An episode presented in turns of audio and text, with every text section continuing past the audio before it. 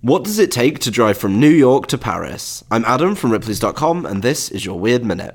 On February 12, 1908, 17 men comprised of drivers, mechanics, and reporters crammed into six cars to kick off the Great Race of 1908.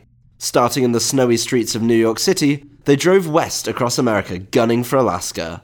No money drove them to do this, instead, they raced for fame and glory in the form of a £1,400 trophy. The American car, driven by Montague Monty Roberts, carried 125 gallons of fuel on his car, strapping extra tanks to the side.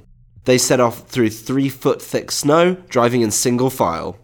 The French lost out after less than 100 miles, saving them the torture of the infamous Montezuma Swamp, where the remaining cars had to rely on a team of traditional horsepower to drag their cars to safety.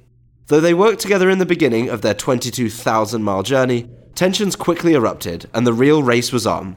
By the time the cars left Cheyenne, Wyoming, Monty, who was leading, handed his car off to his mechanic to drive the car to Europe. The faithful mechanic navigated through blizzards, gullies, swamps, and tundra to win the race to Paris, despite the lack of a windshield, roof, heater, and in many cases, roads.